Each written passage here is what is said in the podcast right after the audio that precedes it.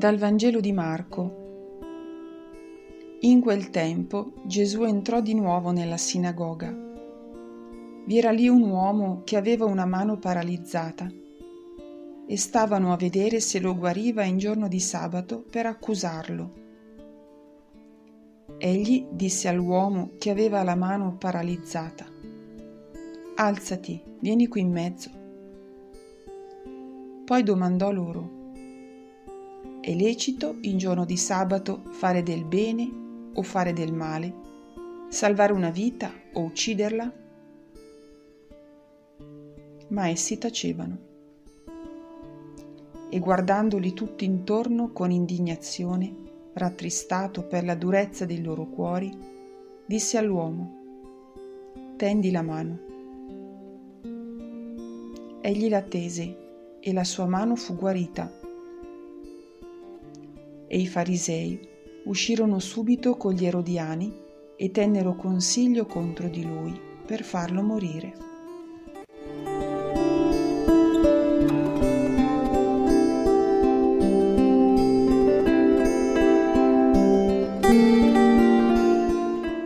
Oggi il cuore sosta su persone, parole, azioni di questa parola.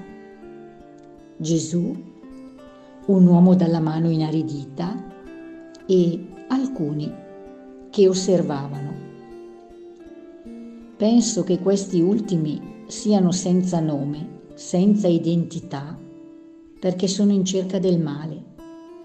Sono lì, osservavano per poi accusarlo, dice la parola.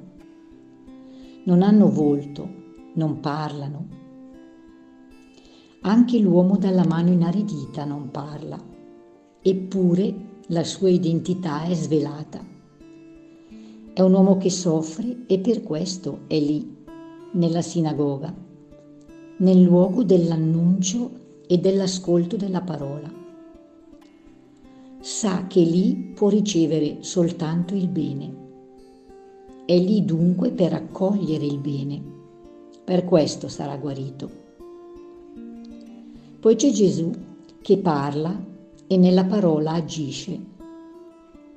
Elementi della sua identità di figlio. La parola che risana. Gesù si rivolge per primo a chi cerca il bene ed è pronto ad accoglierlo, poi a chi cerca il male.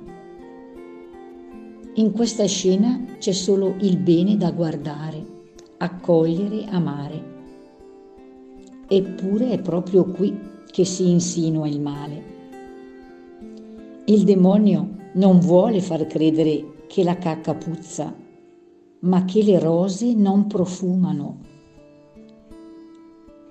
Ma per coloro che credono al bene, che cercano il bene, il profumo è più visibile della concretezza del fiore stesso.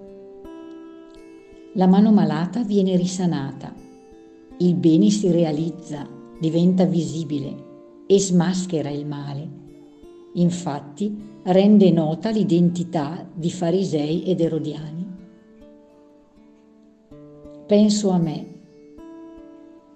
Io vedo azioni e gesti di bene nella mia vita e nella storia degli uomini.